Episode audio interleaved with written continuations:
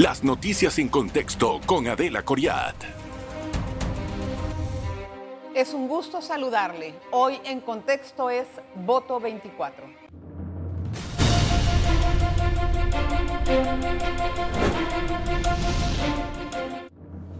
Y recientemente hemos escuchado acusaciones entre dos diputados. Una de ellas es candidata a la presidencia, a la alcaldía y diputada, la licenciada Zulay Rodríguez. El otro, el que la acusa de intervenir en la comisión de credenciales a raíz de una querella que se interpuso en contra de la presidenta de la Corte Suprema de Justicia, es el diputado Raúl Pineda. Esta vez quisiéramos conocer los detalles de este intercambio de acusaciones y algunas otras cosas con nuestra invitada. Ella es la candidata a la presidencia por la libre postulación Zulay Rodríguez y como ya le expliqué, también es candidata a la diputación y también es candidata a la eh, alcaldía, de San Miguelito. Gracias Zulay, bienvenida por estar aquí en Contexto. Bueno, pues ya la presenté con todos los cargos, ¿no? Tal vez debería de introducir la primera pregunta sabiendo por qué tantos cargos.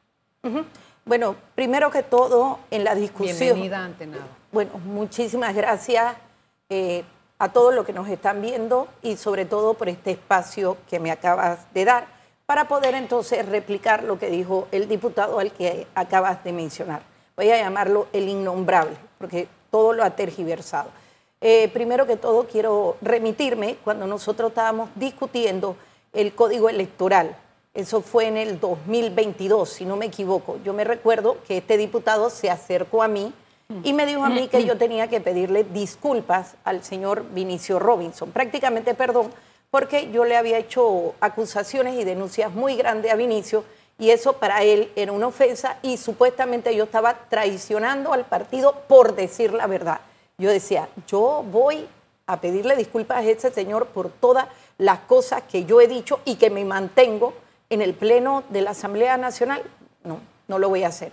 Posteriormente, cuando sale definitivamente las reformas al Código Electoral, yo fui con un grupo de mujeres a demandarlo. Me acuerdo que le tocó a la magistrada Maribel, eh, Maribel Cornejo de Paredes.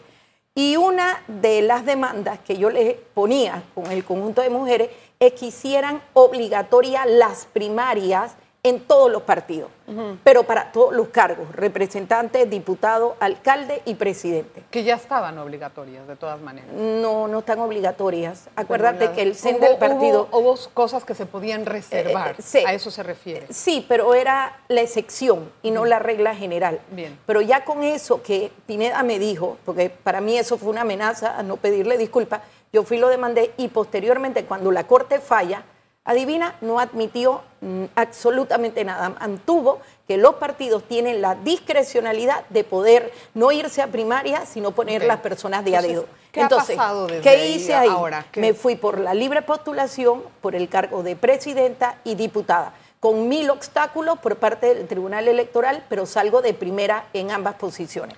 Posteriormente, Ricardo Martinelli me llama y me dice que él pues le interesaba una alianza natural. Yo le dije que no había ningún problema para el cargo de alcaldía en el municipio de San Miguelito. Yo, perfecto. Me dice, mira, Zulay, todos los sueños que tú quieres hacer de que se ponga el teleférico, Merca San Miguelito, la zona franca, eh, los comedores escolares, los eh, centro veterinario con su respectivo albergue, el centro integral para las personas con discapacidad y sobre todo también para las personas con autismo y otras eh, condiciones especiales, dice, te, te, vamos a ayudar. Yo, perfecto, no hay problema porque yo quiero que esta propuesta. Y por supuesto, entonces acepté para poder competir para la alcaldía en San Miguelito por RM y Alianza pero también está para diputada. Ahora, exacto, por la libre postulación. Voy para ambas. Lo que no entiendo yo como electora es por qué tengo que votar por un candidato para tres diputados, para tres, para tres cargos, o sea, ¿por qué un candidato busca tres cargos para estar en la palestra y además eh, es como un poco de confusión. Ella es del PRD, pero va por la libre. Eh, también le pide el señor Martinelli, ya ustedes claro, está explicando cuál es la razón. Pero entonces el electorado ve como que la mujer está en tres cargos. Eh, es que eso depende de la perspectiva de la persona que realmente si es un elector o no. Hay personas que cuando yo caminaba en San Miguelito buscando mis eh, firmas como diputada independiente me decía, por favor, tírese a la alcaldía, tírese a la alcaldía, tírese a la alcaldía. Entonces me lo pidió no una, o sea, fueron más de mil personas que me pidieron que me tirara a la alcaldía. Y además, Adelita, si tú te das cuenta, cuando yo me fui por la libre postulación y las personas muchas me daban la firma para presidente por la libre y también para diputada. Yo no estoy coaccionando, intimidando, eso es de una manera voluntaria. y al final de los tres cargos, yo tengo que escoger uno. ¿Y cuál vas a escoger? Eh, bueno, por supuesto, si No, bueno, obviamente, presidenta, ahí no se eh, puede preguntar. Claro. Pero en el otro va a escoger la alcaldía. Imagino que son los de mayor eh, influencia. Por los proyectos. Pero yo sí necesito diputados que no sean como el diputado Pineda que hay para mí, eh, yo voy a apoyar un proyecto si el Ejecutivo, porque yo necesito leyes para San Miguelito, por ejemplo, la zona franca o la zona especial económica, eso tiene que ser discutido en una asamblea para que los inversionistas tengan seguridad jurídica, porque si no, entonces no podemos lograr esas inversiones que estamos esperando de afuera para que la gente invierta y puedan entonces emplear a los eh, ciudadanos del distrito de San Miguelito. Tengo que hacer una pausa. Okay. Eh, voy a regresar a...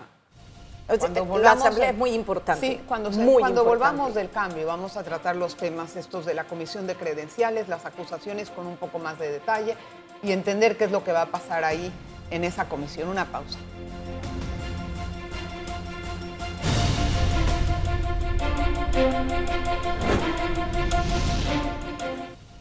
Hoy conversamos con la licenciada Zulay Rodríguez, diputada. Diputada, hay algunas situaciones que crean un poco de confusión en la, en la audiencia y yo quisiera entender qué es lo que está pasando con las acusaciones que le hizo el diputado Raúl Pineda. Nada más una cosa, tengo que hacer la salvedad de que el señor Raúl Pineda Puede venir al programa cuando lo desee, lo habíamos invitado, al final no pudo porque tenía una reunión del CEN, igualmente le extiendo la invitación para que pueda venir cuando desee.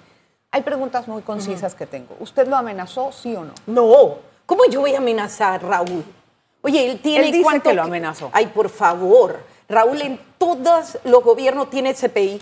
Yo, yo puedo traspasar esa cantidad de CPI que lo custodian no de ahora, lo custodian desde el gobierno de Martinelli, el gobierno de Varela y el gobierno de Nito Cortizo. Pues, yo no tengo ningún custodio. Eso es lo que... Eh, ¿Cómo voy a amenazar a Raúl? Si él tiene el poder, él está con Nito, él está con Gaby, él está con el gobierno de turno. Estuvo con Varela en su momento, en su momento también estuvo con el señor Ricardo. Él, para mí, para mí, él se vende al mejor postor. A ver. Y se vende muy bien. Bien, licenciada.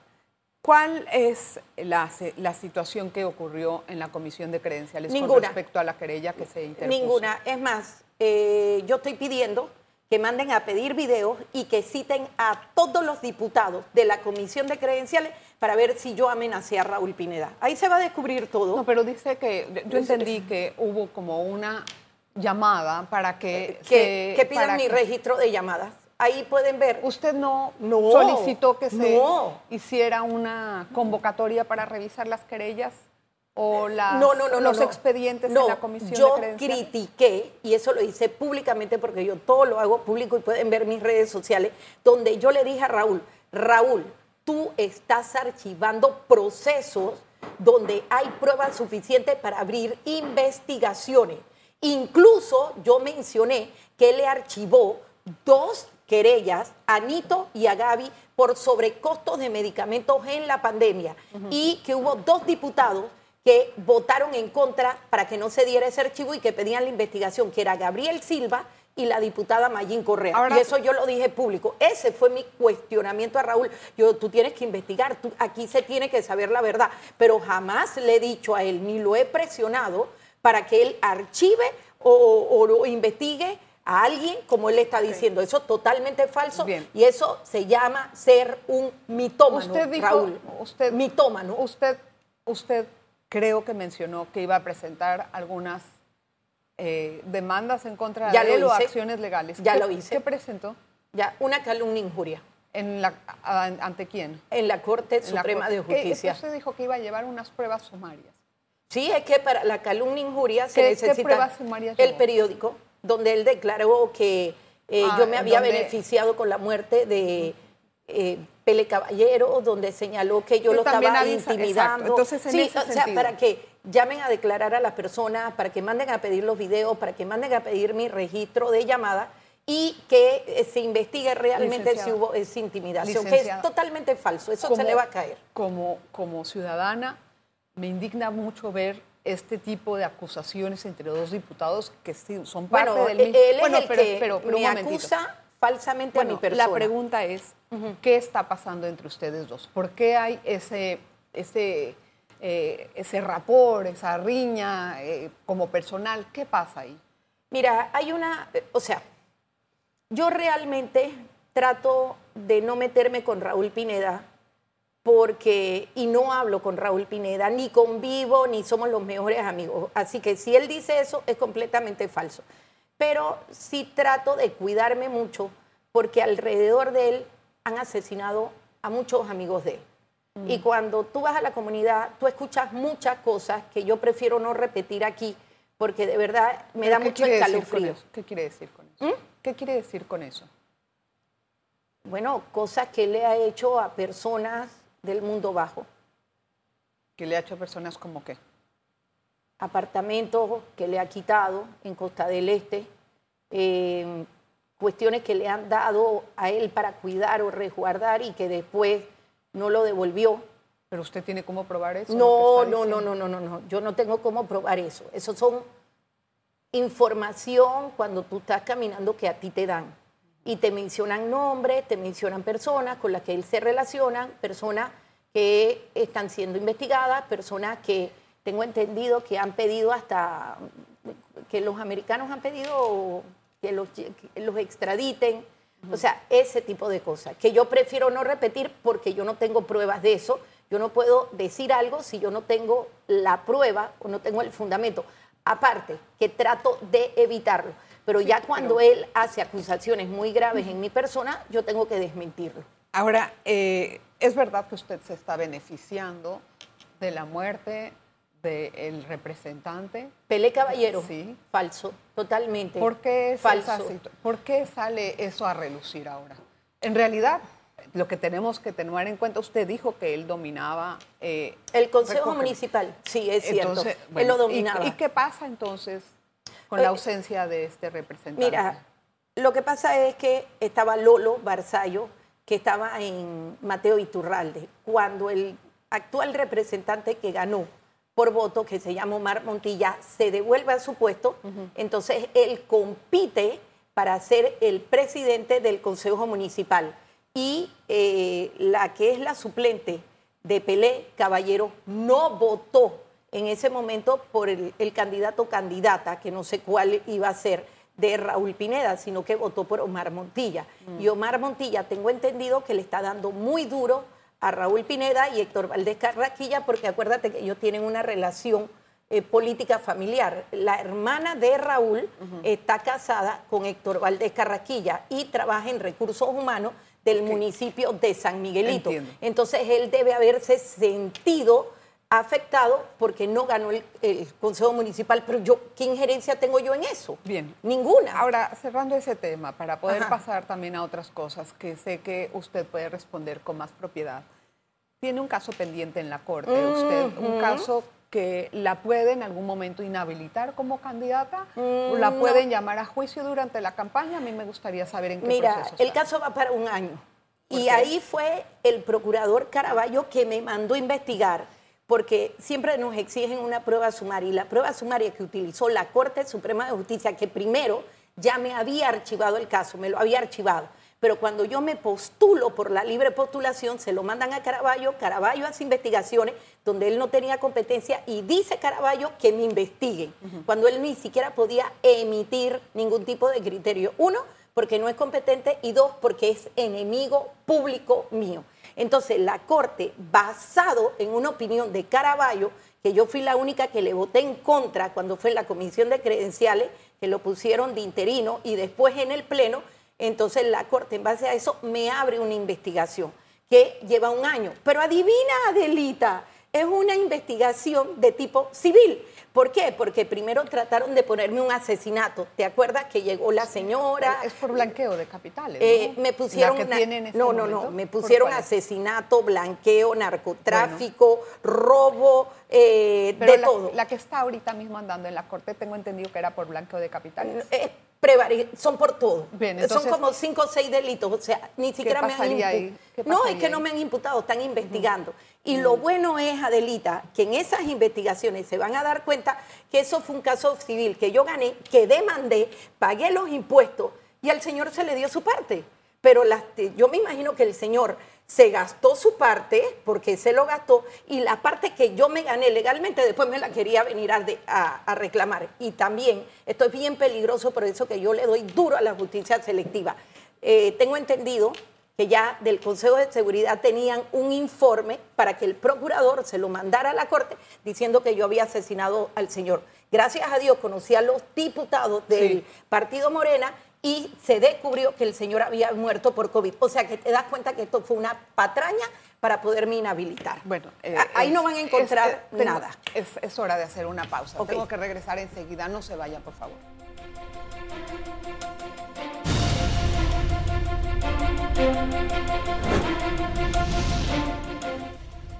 Bien, gracias por continuar en sintonía. El tiempo es muy corto en este programa, así es que voy a intentar hacer preguntas más puntuales. Licenciada, nada más una cosa. Ese caso que está en este momento analizándose en la Corte Suprema de Justicia, ¿la puede sacar de competencia? No. No. No, porque no hay delito. No. hay delito. Pero si se hace un juicio y la encuentran. Eh, uy, me encantaría que el juicio fuera público, porque se les cae. Y que sea ante la opinión pública. Se les cae. Créeme que se les cae. Yo me pregunto, ¿por qué usted sigue en el PRD si usted realmente eh, no se pelea con los del PRD, lo critica el partido. les digo ¿Para su qué cosa. Sigue? ¿Para qué sigue en el PRD? Porque hay que hacer la limpieza. Y cuando Gaby pierda las elecciones en el 2024, ojo Gaby, no vas a poder hacer el fraude porque tú crees que tienes la Corte, que tienes el Ministerio Público y al magistrado Luis Guerra del Tribunal Electoral. No vas a poder. Y no vas. Entonces, cuando se estila mucho, y esa es una costumbre en todos los partidos, que cuando un candidato pierde, tú pides que se vaya toda la estructura, en este caso el CEN del partido. Mm. Y ahí va a haber una limpieza porque va a haber... ¿Por qué no se va? ¿Por qué no se va del PRD usted? Porque yo creo en los principios sociales y, yo, y, la membresía es buena y la gente quiere que se le dé la oportunidad de competir y tú tienes que hacer la, la, lucha interna. Yo me tuve que ir por la libre postulación porque a mí ni siquiera me iban a dejar correr para el club de padres de familia. Por la, libre postulación, pero igual siendo parte de un partido político. Eh, sí, pero también yo te puedo explicar. Yo he tenido un criterio más duro y más independiente, un criterio independiente que los mismos independientes que están en la asamblea. Eh, y, yo, y yo he hablado con nombre y apellido, he hecho denuncias, he ido al Ministerio Público, porque uno tiene que hacerlo, eh, porque si yo no lo hago, yo atentaría con los principios de lo que me enseñaron en mi casa y de lo que la membresía del partido, los partidos y todo el país te exige que tú tienes que hacer para, es que hay que luchar por lo correcto. Entiendo. Sí, bueno, es, que eso nadie me va a cambiar. No, no, no, pero para algunos lo correcto es no pertenecer a ningún partido si vas por la libre. Y dejarlo, y dejarlo suelto a ellos. Pero Dejar a Vinicio, a Pineda, a todos ellos problemas a Gaby. ¿no? no, es problema. Estamos hablando de una membresía de 600 mil, 500 mil que quieren que tú luches. Y, y no poderlo hacer, yo me tuve que ir por la libre para luchar bueno, aparte de que lo he hecho siempre por el país, pero para que esa, y disculpa, escoria que ahorita mismo tiene secuestrado al partido, se vayan después del 2024. Usted acaba de toparse, ¿no? Con, con Gaby en un, en un mm. evento. sí. qué, qué, se le pasó a la mente cuando lo saludó? ¿Qué fue lo que me pasó? Dios mío, bueno, aparte de los signos de interrogación, que tú sabes todos los calificativos, mm, eh, me levantas un proceso falso, te prestas con Vinicio Robinson. Entonces, ¿por qué, no eh, no le dijo ahí que no lo quería saludar? Porque no era el medio. No era el medio, estaban todos los medios y yo ante todo soy una dama, soy cortés y le dije, mm, está bien, pues. Pero eso tiene su momento. Y en los debates pertinentes, eso se lo sacaría. En los debates, en los debates. Oye, ahí eso fue rápido. Adelita me agarró por sorpresa. Pero ahí se me pasaron. Debate. Sí, pero era de economía. No era de todo esto que yo te estoy comunicando de cómo la administración. Yo tengo ahora una cita con el Pacto de la Justicia. Pacto de Estado. Pacto de Estado, que es el 19 de febrero, que quiero que vayas y que los demás vayan. Y eso que tú me estás diciendo y todo lo que yo te estoy manifestando, se lo voy a decir en cara y sobre todo al procurador de la administración y al procurador de la nación interino, Javier Caraballo de todo lo que ellos se han prestado, de los actos de corrupción, de los monopolios y cómo ellos han creado la impunidad para no investigar a varios funcionarios de este y del anterior gobierno. Eh, eh, eso viene. Usted habla acerca de la justicia y se, manifiesta con mucha crítica sobre el tema de la justicia. Así es. Eh, sin embargo, a mí me gustaría que en sus cintas palabras me diga, usted, ¿cuál cree que debería de ser una buena gestión de la justicia, si esto no le parece? Mira, primero que hay que implementar la carrera judicial. Bueno, no está implementando. No, no se implementa, Adelita. La magistrada de la Corte Suprema le está poniendo exámenes, y eso me lo han comunicado varios del órgano judicial, para sacar a la gente y poner a la gente que es compatible con ella y que es afín a ella. Y eso no es correcto porque están politizando la justicia dentro del órgano judicial. Pero los eh, exámenes no son de competencia. Eh, no, no, no, se están poniendo sobre otros temas que no son competentes de personas que han estado en el cargo mucho tiempo y personas que están obligando a renunciar porque hay jueces que no quieren fallar de determinada forma y sé que los están obligando a hacerlo. Eso tiene que acabarse. Lo que pasa es que el órgano judicial, ellos se callan mucho, ellos no van a los medios y ellos les dan No tienen que callarse, ellos pueden hacer un mm. proceso interno también, pueden eh, hacer. Eh, ¿Controlado por quién, Adelita? No, tienen que hacer un tribunal de honor y eh, disciplina como Dios y, ¿Y controlado por quién? Por la magistrada de la Corte para Suprema eso debería de, ser independiente. Bueno, y para eso debe haber una constituyente originaria que eso lo acabara, que no fueran puestos ni juzgados ni por el órgano ejecutivo ni el órgano eh, legislativo que lo tiene que investigar. ¿Cuál y el Ajá, perdón. Continúe. Bueno, y yo tengo, yo presenté lo de la quinta papeleta porque mi asesor y mentor se llama Miguel Antonio Bernal, porque este sistema ya colapsó y nosotros no podemos ponerle más curita a la Constitución Nacional y esos cambios legislativo, ejecutivo y judicial, sobre todo judicial y Ministerio Público, se debe hacer. mire, yo quiero, yo quiero hacer la aclaración de que hoy no pude eh, revisar las propuestas que usted tiene como candidata. No, pero digo. Aquí están. Es verdad, me va a dar, me va a dar un poco de pena que no pueda poder ah, escarbar en todas. No, yo te las voy a hacer llegar. Pero, pero hágame ese Te las voy a hacer llegar y esto va a ser pública el día 3 de febrero, que inicia la campaña. Todas van a estar en mis redes sociales para que la gente vea cuáles son mis propuestas para los tres cargos que donde solamente puedo escoger uno. Bien, el, el programa también tiene pues, eh, una sección que es conociendo al candidato y me gustaría saber, por ejemplo, son preguntas más de la persona, ¿no? ¿Cómo es la persona, etcétera? En ese sentido, eh, me gustaría saber cuánto tiempo usted cree que tiene como para poder hacer su primer desarrollo en cualquiera de los cargos que usted está. Eh, eh deme 100 días. 100 días. ¿En 100 días qué va a tener? Por ejemplo, una cosa. Dale, para ver. Dígame una cosa de ¿Pero de qué cargo? ¿Mm? Dime. Por ejemplo, para diputada yo presenté 200 proyectos de ley que solamente se me pudieron salir 50, 60, que son leyes de la República en este momento, pero me quedaron pendientes la rebaja de la energía eléctrica que todavía está en la Comisión de Comercio que tiene Roberto Ábrego, eh, rebajar los intereses bancarios y financieros, eh, sobre todo también lo que es la competencia desleal que se ve en el sector transporte, eh, donde tú ves que Uber no paga impuestos, se van para afuera esos impuestos y no dinamiza la economía. O sea, son proyectos para ayudar también a los animalitos, para las personas con discapacidad, los adultos mayores, eh, tema de, educación, jornada. No, esos son proyectos de ley que yo he presentado. Algunos han sido vetados por el presidente, por ejemplo, las jornadas educativas extensivas, para poder darle clases a los niños por cultura y eso. Pero ¿qué más quieres saber? No, no, quería, tenía, tenía más temas, el pero no pasa nada. la podemos, alcaldía, podemos hablar el día uno. en otra ocasión acerca de las candidaturas y de los otros programas.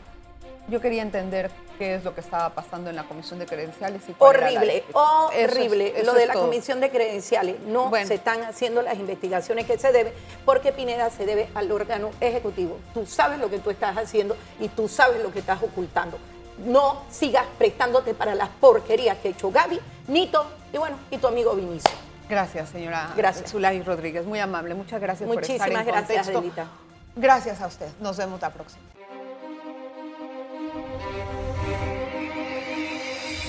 Las noticias en contexto con Adela Coriat.